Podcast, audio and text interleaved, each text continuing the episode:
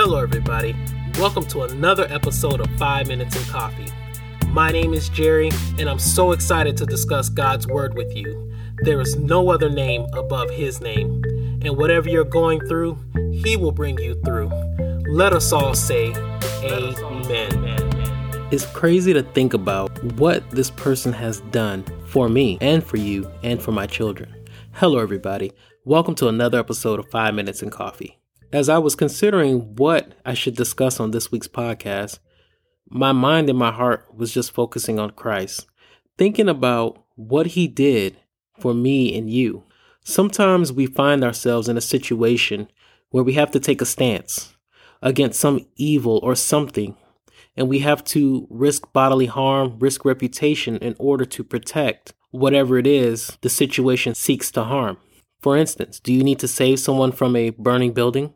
Do you need to do something that could potentially harm you and yet save someone else?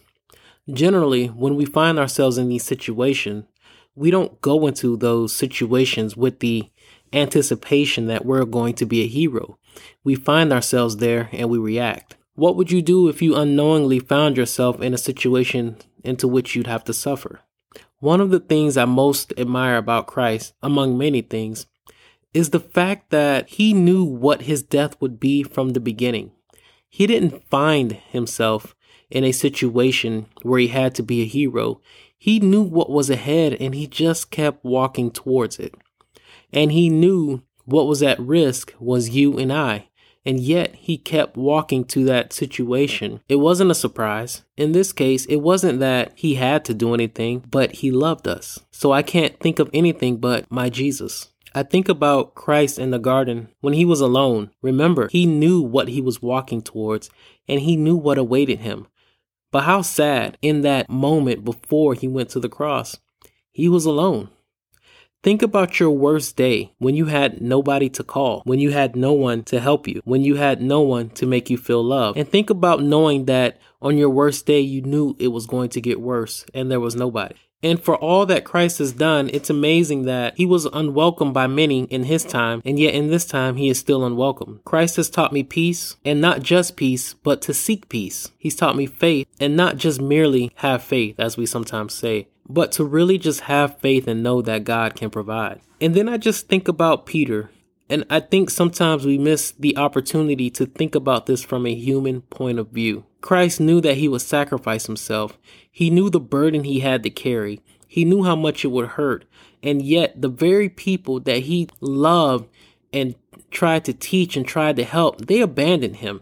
And then on top of that, Peter denied him three times. I don't think we should overlook this. That someone whom you would depend on in your worst moment denies you, flat out denies you. How do you deal with that? And yet, what Christ does when he runs into Peter again, he continues to love them. And that's what sets my Jesus apart from every single thing that I know in this life. And we have to be sure we are not allowing certain things to influence the way we treat individuals.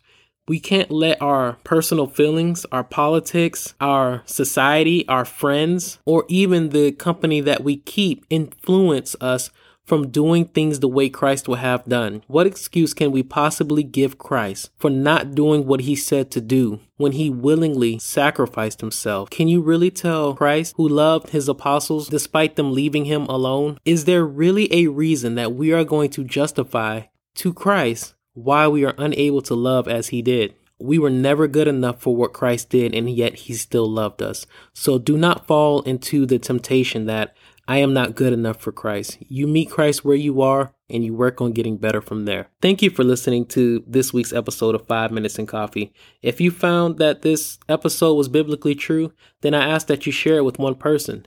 If you want to support this podcast, I'd greatly appreciate it. There are several links in the show notes to where you can contribute to this podcast a modest amount. Thank you to those who continue to reach out to me and offer encouragement. It is greatly appreciated, especially as I have so many changes in my life right now. This is Jared with 5 Minutes and Coffee.